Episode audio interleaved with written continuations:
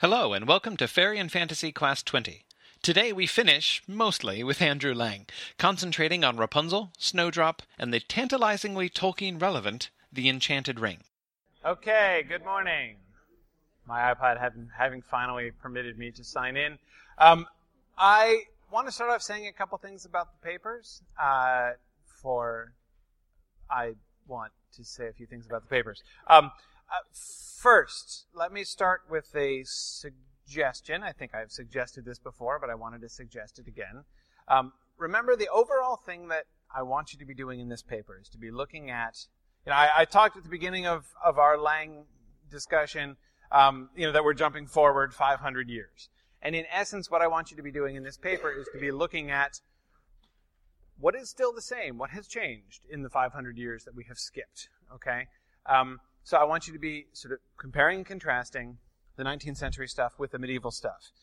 But I don't want mere generalizations. Don't just kind of, you know, bloviate, to use one of my favorite verbs, about, you know, like the medieval things in general and the Victorian stuff in general. Uh, in fact, if you don't use the word Victorian at all, I'll be happier.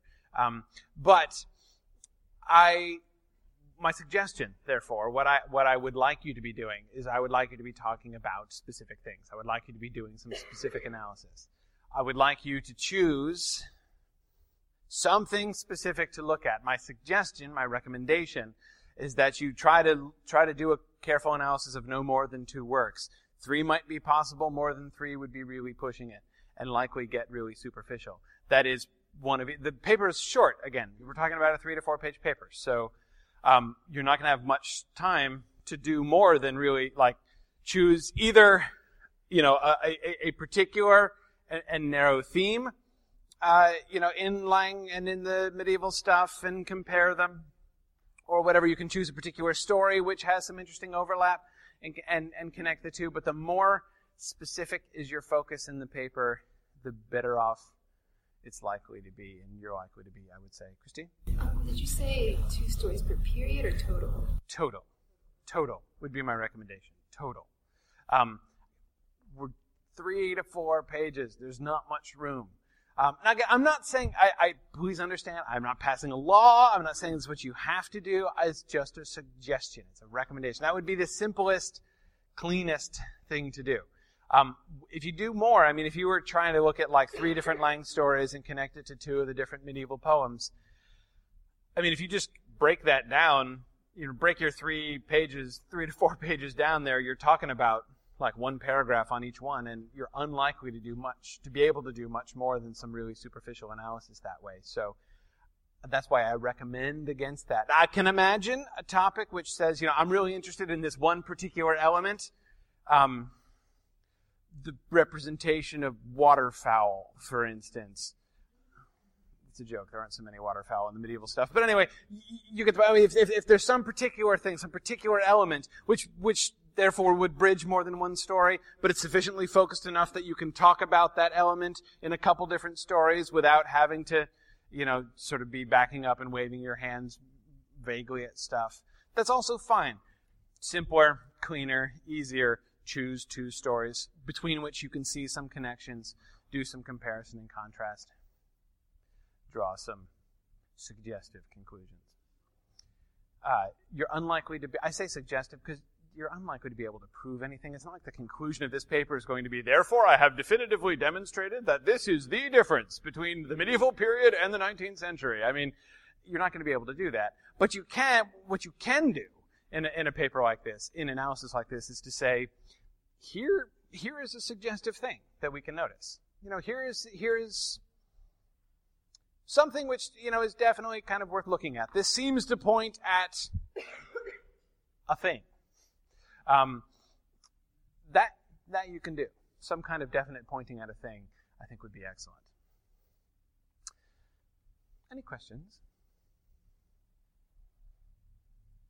One other thing you will notice is that unlike with Sir Gawain and the Green Knight, I have this paper due at the end of our discussion of Lang, uh, rather than prior to the last day.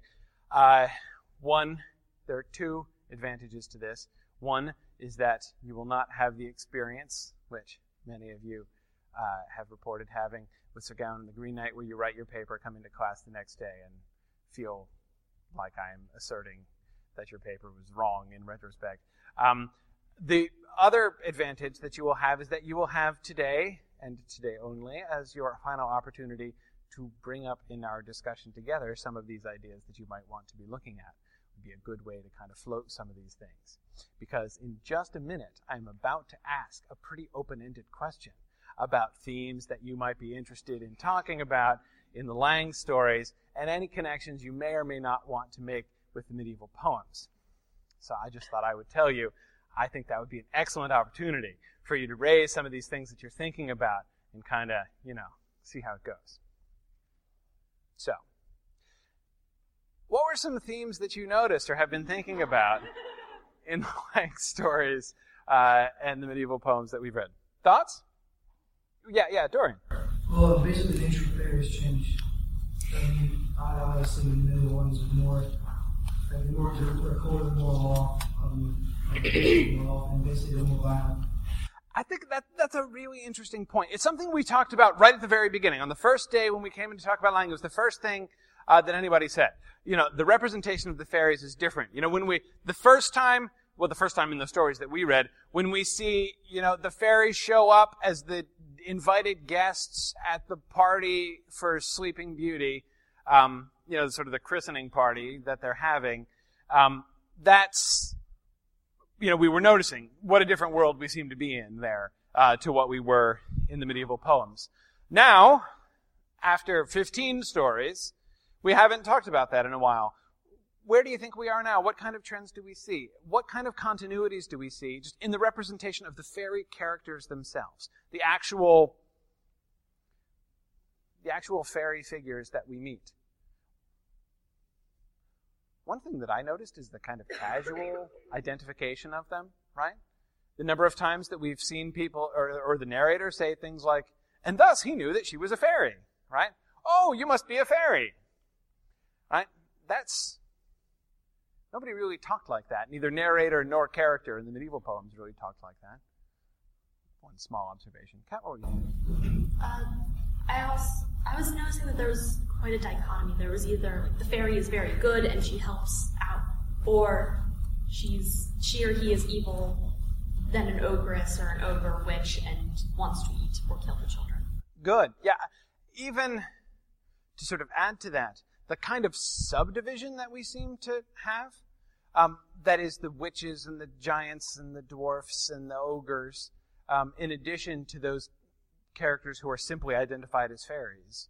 Um, has, well, I was about to say complicated the landscape, but I'm not sure that's true. Simplified in some ways, right?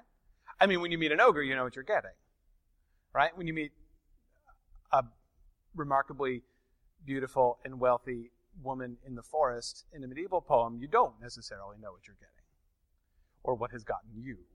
Um, yeah, well? Interested in that. I think um, there was more, I mean, it's kind of the same point, but uh, there was more intention there instead of just the beautiful, the incredibly beautiful people you get like Rumpelstiltskin and people who are with different physical characters, different types of characters. Yeah, and I, Rumpelstiltskin is a good example. Um, you know, here I was just sort of suggesting that in a sense we have them sort of pegged into different categories, which does kind of make things easier, but not trivial, and I think that's important to remember. Rumpelstiltskin, he's bad, sort of, but he's not like ogre bad. He's not like I have like you know the irresistible desire to eat children. He may, in fact, be planning to eat the child, but we don't know for sure whether he's eating the child. And his actions are not simply malevolent. Um, and certainly, we get a lot of variety in dwarfs, especially. I mean, of all the like subcategories of vaguely humanoid but magically based characters that we've met in these stories, dwarfs seem to me one of the most complicated. Right? Um, we've had some really good ones, some really cranky ones, some really uncertain ones. Um, yeah, Jordan?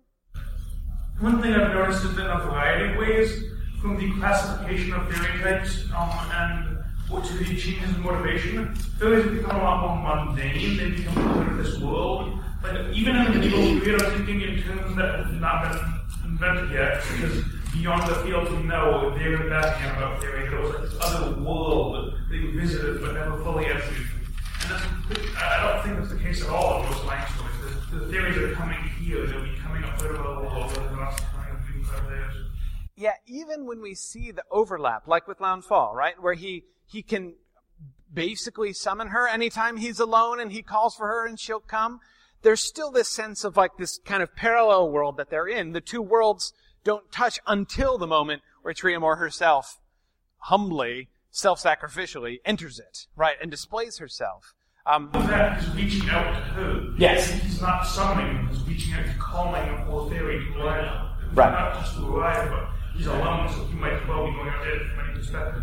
Right. No, e- exactly. Whereas I agree the fairies are in a sense far more integrated, at least in the way that they're talked about. Um, now that's not like they're totally integrated, like, you know, you've got like the fairies setting up their shops on the street with the blacksmiths and the, and the cobblers, but, but I agree, there isn't that same sense of, that same sense of mystery. And in part, one of the things I would point to, though, it, it might seem a little bit silly at first, is the, just the change in location. That is, we don't only meet fairies in the middle of the forests anymore. Um, they they're all over the place. We still do sometimes meet them in forests, like in Beauty and the Beast, uh, like in uh, um, blanking the last, or like like in the Enchanted Ring, right? But we don't that it's not exclusive. There's not this their society, their culture is completely separated, from, and you have to leave humanity behind, and at least temporarily, in order to find them, or in order for them.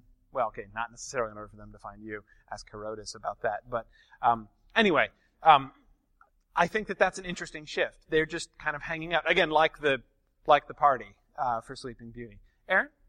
I found it interesting going off the parallel worlds. The only mention in all the stories that uh, all the Lang stories we've read that we've gotten of another world is in Jack and the Beanstalk, where it says the castle is on the borders of fairyland, and that's like the I searched. That's the only direct reference we have to a fairyland that might parallel Launfal or Orfeo. Yeah, no, I agree. The only other thing I can think of, and it's not exactly fairyland, is the remote distance from which the good, kindly fairy is summoned back for the assistance of Sleeping Beauty when she falls asleep.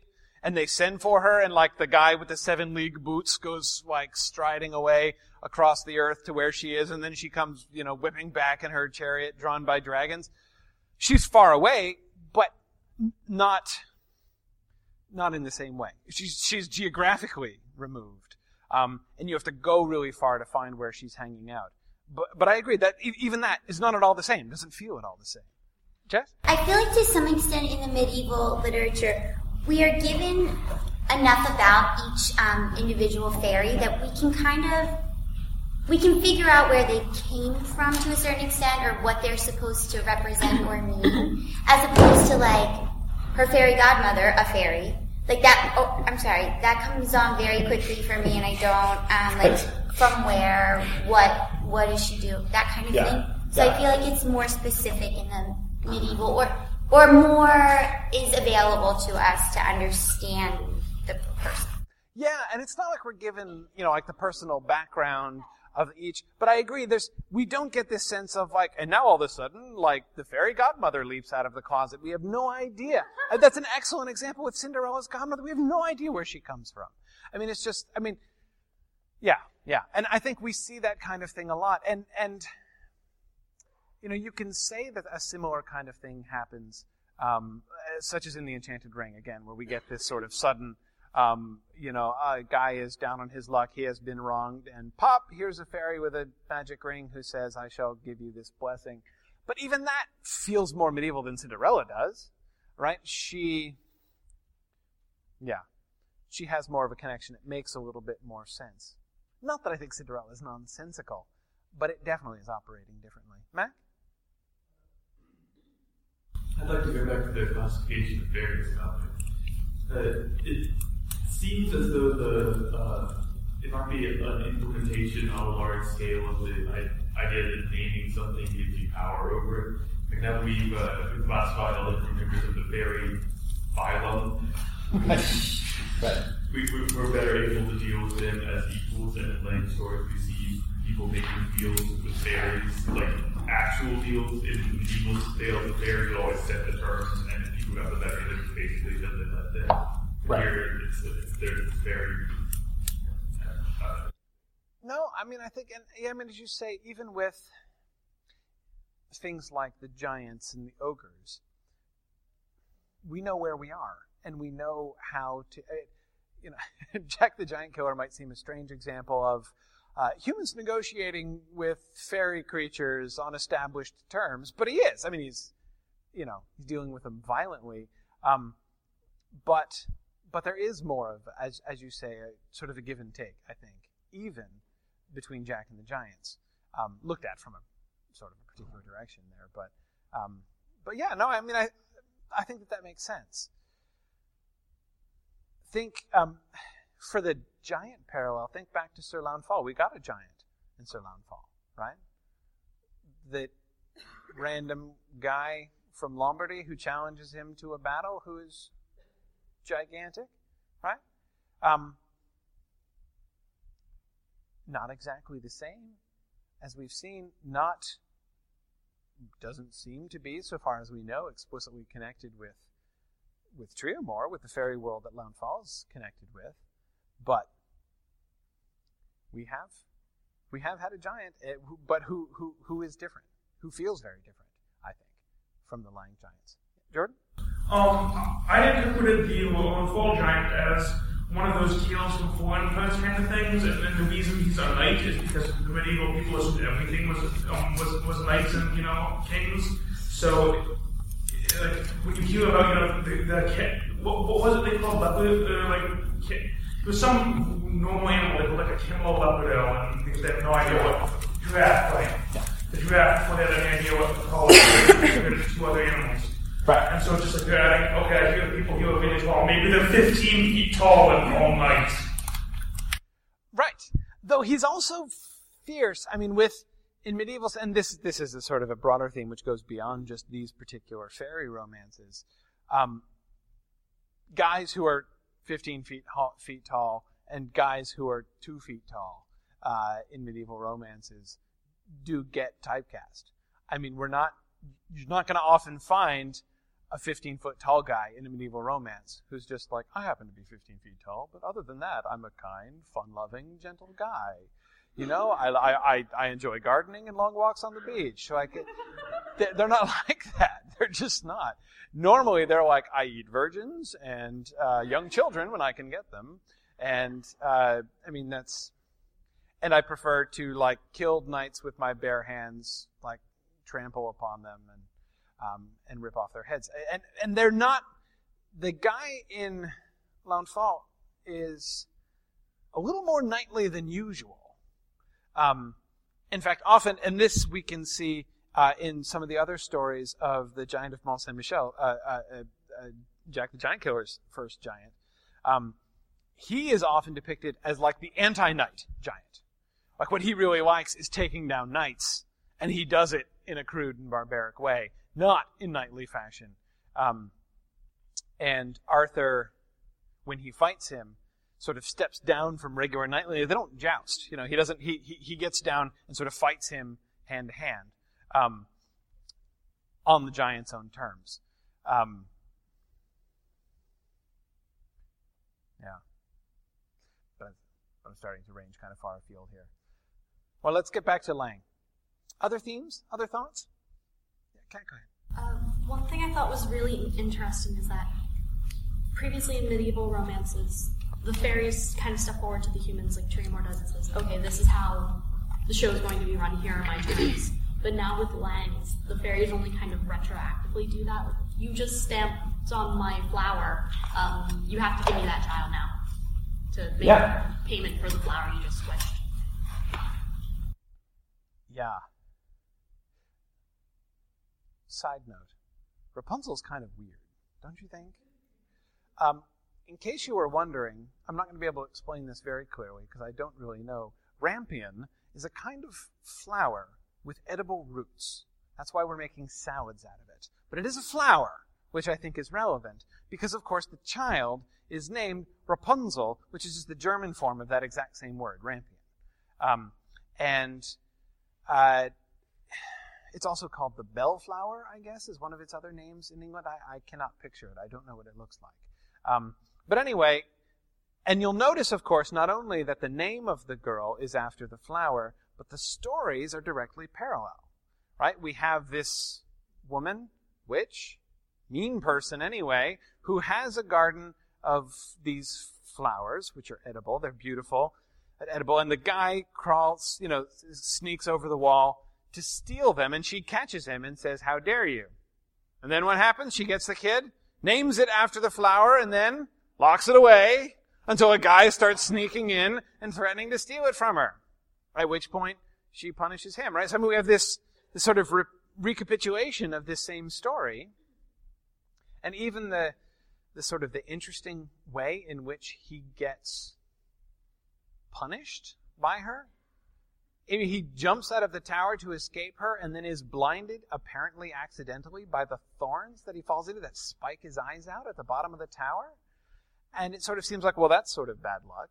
Um, but it's not just luck. She told this is a consequence of her action. She says she compares Rapunzel to a bird, right? The cat caught the bird, and the cat will claw your eyes out too. And then he jumps out of the tower and his eyes stabbed out by thorns, right? Which seems non-coincidental. Um, and then she, the old woman, witch, mean person, completely drops out of the story and we have the unexpected eucatastrophe at the end where he meets her. Her tears cure his eyes, and everybody, except presumably the old woman, whom we don't know what she's doing, uh, and the parents of Rapunzel, about whom nobody cares anymore, live happily ever after. It's an odd, it's it's an odd kind of story. Um, yeah, yeah. I just feel like the old biddy falling out at the end is really um, consistent. Cinderella's stepmother in the beginning is very prominent and then it's not. Um, but I also feel like it's not like you're not sitting there wondering. It's like, oh well, who cares? And I think that's something that isn't necessarily um, same in what we've seen in medieval art. Yeah, there were many times that we see characters or elements of these stories that just come in, participate, and leave. Um, and I agree. That's that's that's pretty common. And it's you know whether it's something as sort of small and incidental as the mysterious fairy duck in Hansel and Gretel, or something as seemingly more significant here as first her parents and then uh, and then the the old mean person. Um, I, I keep hesitating because it's not. I mean, sh- does she ever do anything magical? Rapunzel's hair, which is sort of the most extraordinary and unusual element of the story, which seems magical, we're not told is a product of her activity. It just grows. Like we're just told, like FYI, she had really, really, really long hair, and the witch takes advantage of this. Um, but anyway, there's actually almost no obvious magic that happens in that story. Other than it seems the unknown, and therefore presumably magical, cause and effect between her curse of him and his getting his eyes stabbed out by thorns at the base of the, uh, of the tower. Uh, this is not intended facetiously, although of course it's going to sound like that. Building a tower in the middle of the woods without any architectural assistance and the reason it's, it's not a joke is because actually, when you think about it, in stories like these, the only people who have towers out in the middle of the woods are the magical people. It's a sign of you being magical if you know you dwelling on people knowing. No. Yeah, no, I agree. It is a little suspect. I mean, if you live, especially if you live in a tower in the middle of the forest that you lock somebody up at the top of, that's not a good sign. You know, and people should ask questions. It's almost as bad as, you know, having a a house made of cake in the middle of the woods. That's that's much weirder. But um, but no, I agree. I mean, that's look. I, I keep sort of pausing and joking when I refer to her. I don't want to refer to her as a fairy or even as a witch because she's not clearly magical in this, not explicitly magical in this way. But again, it's hard. She's not. She's also clearly not just random old woman. They do call her a witch. Yeah, They're, they're afraid of her, so there's got to be a reason why they're so afraid.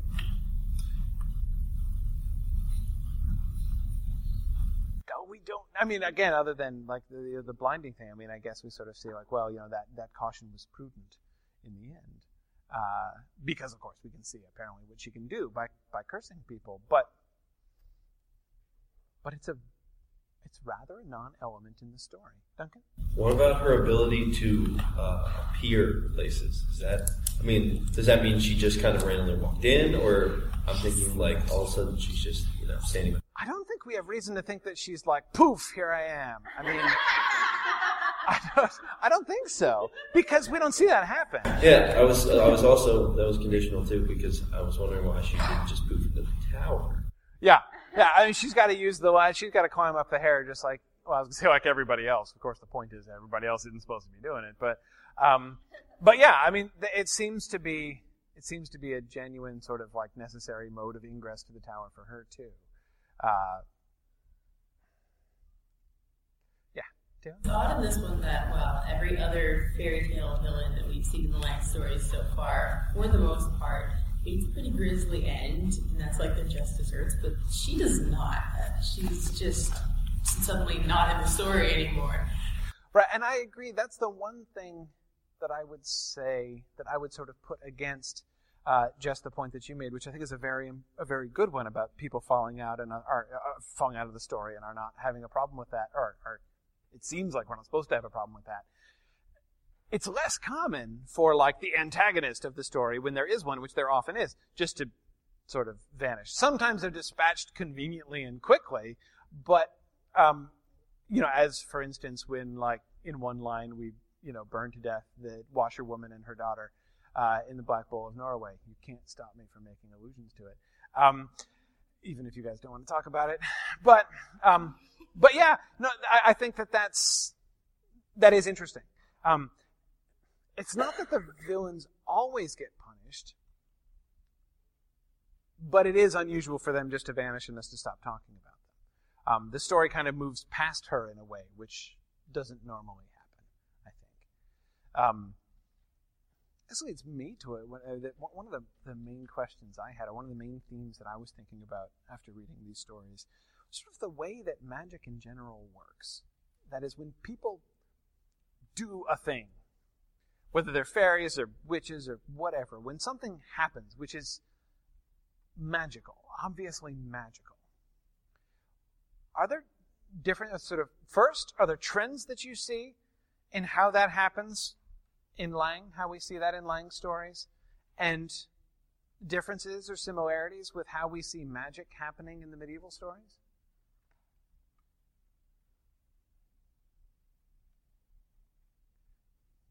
It's a little unkind to ask like three big questions right in a row and then say, well, um, let's start with the Lang stories. Themes of how magic is used in the Lang stories. Let's begin there. Robert? It's not a general observation, but in some of them, they the fairies tell you to do the magic first, and then you screw over the other word after, you know, Can you give me an example? What are you thinking of? the enchanted ring. Okay. She gives him and tells him what to do with it, and he still ruins, like, ruins his brother's life, and then Good. Good. in a cave for like what, decades or something. Yeah, yeah. We can definitely see a connection between, for instance, the enchanted ring and Aladdin's lamp, right? Where you have sometimes magic which is at the at the will of human is placed at the will of human beings. Um, and then what they choose to do with it determines uh, determines what happens. Now, like to some extent, we can see uh, we can see some magic things being placed, like in Launfal, for instance, right? When he's given things like the magic bag of gold, uh, and the horse, who never openly displays magical attributes that we know of, but he's still a fairy horse, and I'm, uh, I don't know, like he's not, you know, we don't get though it would have been cool. Things like we see, you know, like, you know, Gyfre is to other squires what the horse is to other horses. It would have been kind of cool to see, you know, like the fairy horse in action. But anyway, she gives him magical, magical things to do with as he, and especially I would point to the bag of gold, right? Because that he uses. And how does he use it? Launfal? The magic bag of gold? He uses it for charity. Yeah. He, he, he becomes the most generous guy around. You know, given an, given, given a, a, a, a, an unlimited supply of wealth, he gives it away all over the place, right? Um, that's a good choice. Just as when the good brother is given the enchanted ring, he does good things with it. Um, and when the bad brother is given the ring, he does bad things with it. One of my favorite elements from that story, right? And the fairy comes, ah, you're down on your luck, I shall bless you. Here's an enchanted ring. And they're like, ooh, the bad brother, he's very bra- bad. I will curse him. I'm going to give him the, the same magic ring, right? Uh, that's a really evocative moment, I think, in that story, right? That really sort of um, points to uh, to to very interesting, uh, but pretty clear moral, I think. Okay. One thing I thought was interesting with Lang is that almost all the magic is linked to, to items, and most of them are food. Like the Black Bull of Norway, she gets three different types of fruit. Uh, Snowdrop has the apple. Uh, there's the flowers from the Twelve Brothers, which you can. Never mind, you can't eat lilies; they're poisonous. Um, uh, and then there's the beans. Like all of these could, in theory, be a food item. Yeah, yeah. There is a food trend. That is interesting. Um, when you think of the things that he takes, the items that he takes from the castle, they're mostly wealth related. Like you've got the chicken and the eggs, but that's not a food thing, that's a money thing, right? And you've got the uh, the harp. One of the harp is different. But I. No, I mean that's it's definitely um, there's definitely a trend there. Jordan. Um, something that's true in both the Lang stories and the medieval stories is that magic almost never has a direct or overt element. The closest we get is transformations, but you know, magic never strikes people. It never um, forces them to do anything. It, it, can place curses on them. It can uh, it can show them alternate means of doing things. It can be an item that acts, allows them to act in a way they would not otherwise like by being invisible. But you never get magic just like directly affecting the world, per se. Except for transformation, which are kind of pretty direct, but also in, in some ways indirect because you're still the person you are you used to be under it, and once they're broken, they're, they're you know, broken. Yeah, it's interesting. I mean, I think that the counterexample I would give, which I don't think is amounts to disagreement, um, is Aladdin thinking of like the the palace that he makes and stuff. That is, he makes stuff happen. The genie makes stuff happen. Clarification. People. To people. The world can be changed sometimes, especially of wealth. But people are never ultimately uh, directly affected. It's always about people's actions. More right. As, as much more than the magic is when the magic affects them. Right, and their choices. No, I, I mean, think of, for instance, Beauty and the Beast, where we see all of this magic around beauty, right? You know, surrounding her and and her being served and her even you know her whims being served. Like even that moment where she's like, "Gosh, I wish my bedroom were right next to this room," and oh look, there's a door into my bedroom, right? I mean, it's but yet the one thing that is never touched, as you say, is her herself. It's still at the end of the day her and her own will, which has to be turned to say, "I want to marry the beast," um, and that's the entire focus of that entire situation. Um, what do you think? Does that seem to work? Can anybody think of sort of counterexamples or further illustrations of that? Where magic is not used, the premise being that magic is not used to to dominate people or to control people or to I mean, even curses like we've got the fairy who's going to curse Sleeping Beauty to death when she pricks the, the spindle, which is, of course, then altered by the second blessing, or the subsequent blessing. But even that. The spindle, not the fairy. right, right. Yeah. I prophesy that she's going to prick her hand on a spindle, get a nasty case of sepsis, and uh, die a swift death thereafter. Possibly. Possibly. Uh, Jess, what were you thinking? Um, just talking about magic not necessarily dominating. I know I keep going back to Cinderella, it's just like my go-to fairy tale. um, the the fairy godmother, it's all to um, enhance Cinderella, but it doesn't really have any negative effect on anyone else. Yeah, and, and, and enhance is a good word too. It doesn't change her. It just, it just alters her circumstances and conditions. By, I mean, like her clothes and, and her and her attendants. So let's take some some some you know some rats and, and some mice and uh, you know uh, and transform them and make them into her attendants. But she still is who she is. Yeah, she's not saying you are terrible and we're an idiot. Let us make you smarter. Right. It's something that's already there that she's just making better or possible. And even when we have something about a person being altered, as when, um, as when, uh, I almost said, what's her name? Then I remembered, oh yeah, she doesn't have a name. Uh, the, the girl in the Three Dwarfs story, um, when the dwarfs say they're going to bless her with becoming more and more beautiful every day, right? That's even that seems to be based on everything else we've seen from her simply we're going to make visibly manifest outwardly the character that she already has. It's not we're going to transform her into a good person. It is she is a good person and we are going to make that obvious to everybody.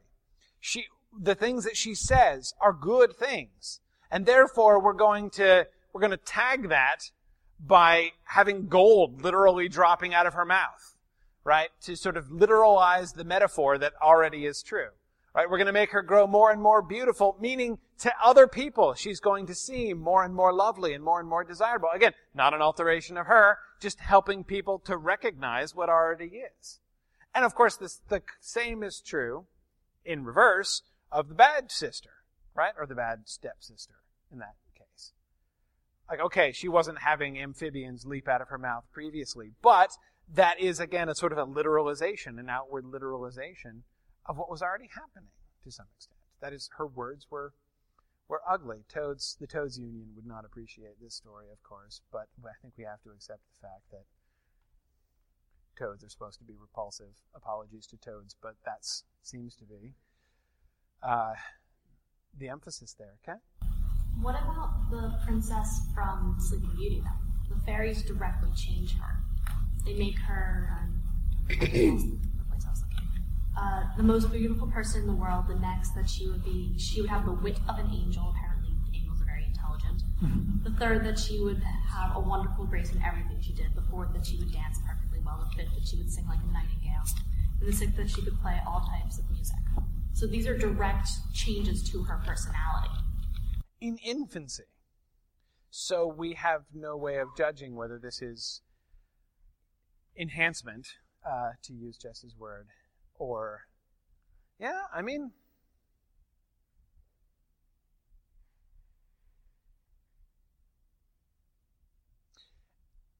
and the parents seem to enter into it with that understanding, right?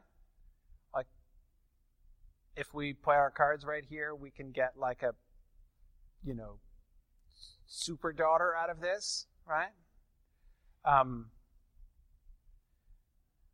which they kind of do, temporarily anyway.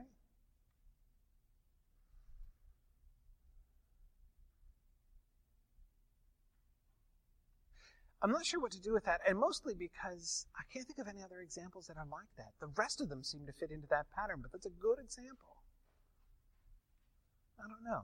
Yeah, Christine? I think whether or not there are direct changes to the character, that it seems like the magic plays the role of helping some sort of fulfillment of desires on the protagonist because by the beginning, we're we're automatically made to side with them, not just because we start the story with them, but because like the male characters, like Jack, like like you know, heroic, eager, and then the female characters all you know very kind and obedient, and they're just seemingly so wonderful that it's gotten to the point, at least for me, that I've just stopped caring about lack of explanation. So at the end of Rapunzel, and I'm just like, yes, the magic. Tea. Like I was perfectly fine with everything being okay in, after two sentences. Like I was just like awesome.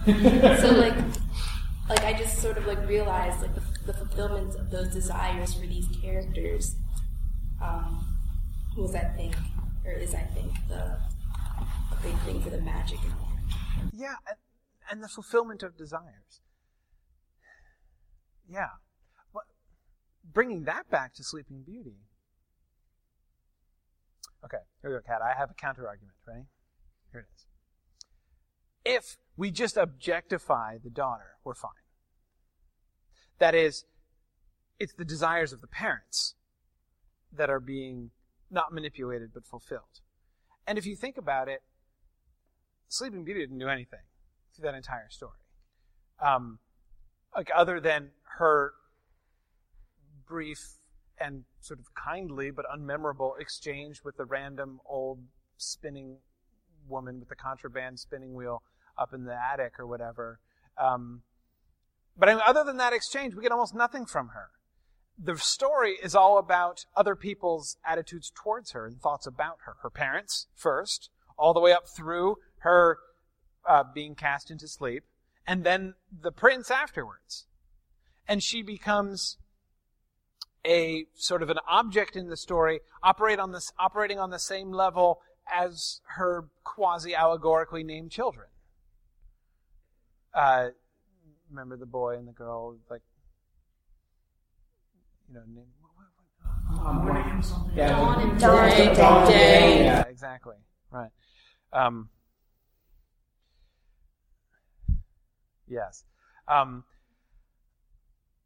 but as I said, she's she's still completely passive. I mean, the whole ogress mother-in-law sequence at the end, she's an almost complete non-character in that. She like it's her and the two children who are like the victims, and it's the it's the servant in the castle who gets them out of it.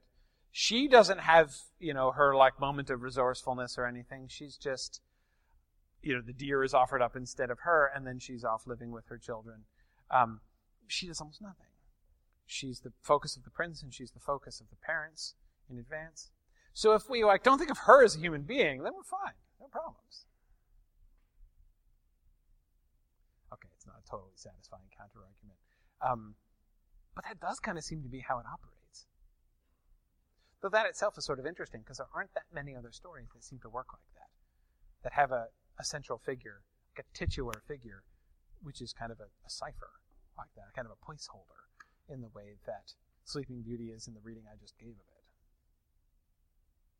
So maybe I'm maybe I'm paying too steep a cost for that particular reading, but I don't know. Christine? And I guess going off of my last comment, um, I think I made a comment of this in the discussion board, but it's I noticed that most of the villains, like a couple of them, are acting through je- or by jealousy, but most of them just seem to want like either wealth or food. to be honest, like like the like the dwarf in the Snow White and Red Rose, and um, like um, what else? Aladdin. That's wealth. Um, Jack and the Beanstalk, the giant. Well, he wants food and wealth. Right. He wants food and gets wealth instead. Yeah. Yeah. Jack does, yeah. And Yeah. then, like for other ones, like the dwarf in Rumpelstiltskin, supposedly it seems to want food. The ogress in Sleeping Beauty, food.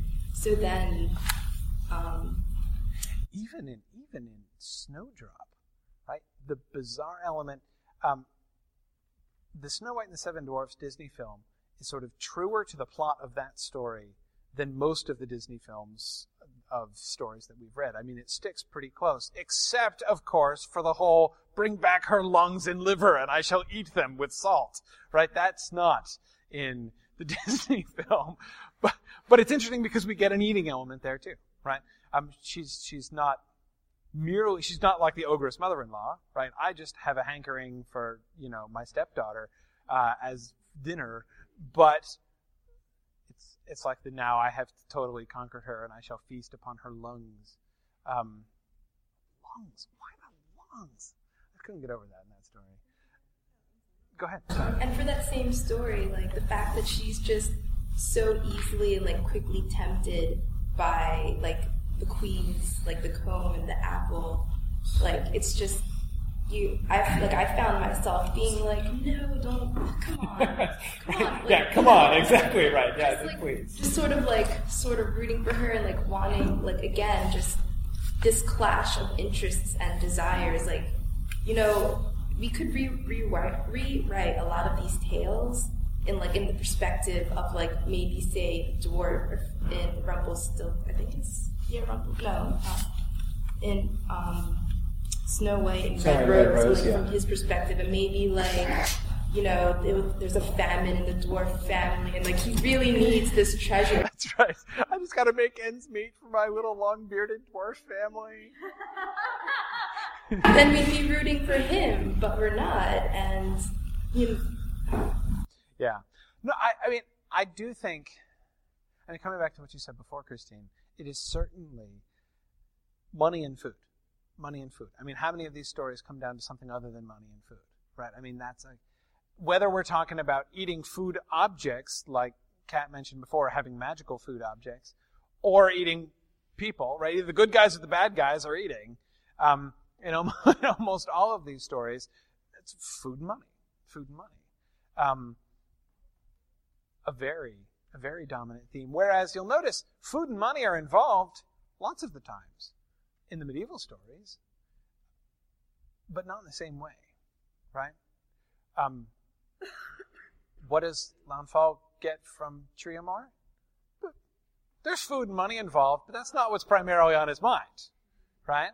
Um, now, some of that we can say is one consequence of this now being a children's genre, right? Uh, that is the, the the sexual dimension. We're just removing mostly, not entirely, but mostly, right? Um, but yet, even with Launfal, it obviously it's not it's not down to food and money. I mean, again, you think of the difference between what Launfal does with the never-ending supply of money when he gets it, and what Aladdin does with the never-ending supply of money when he gets it, right? Um, different, a different world. Um, final questions, thoughts? uh, like it being a children's genre, uh, children are much more involved in the in the more recent ones than the medieval poetry. Like they weren't ever mentioned at all in the medieval poetry, so they're all over the place in the Lang stories. Yeah, no, it's true that, and that has a complicated consequence, I think. Um, it is not merely that children become the protagonist of many of the stories, as in Hansel and Gretel, um, but even when children are not themselves the protagonists, there's still an interest in the story. Whether even if it's just sort of having children or raising children or something like that, even that is uh, um, when children become the objects, like the the two different "Give me your firstborn child" stories that we've had. Um, thank you. Have fun. Um, this should be a good time. Next time we will begin the fantasy genre near its very beginning with the guy with the most awesome name of anyone on the syllabus by far. Okay. In the next class, we officially move into the 20th century with the work of Baron Edward Moreton Drax Plunkett Lord Dunsany. And if you think I'm going to go out of my way to use his indescribably awesome full name whenever I can squeeze it in, you are absolutely correct. For the next class, read the first half of the Book of Wonder, pages 1 to 26 in our edition. Thanks for listening, and Godspeed.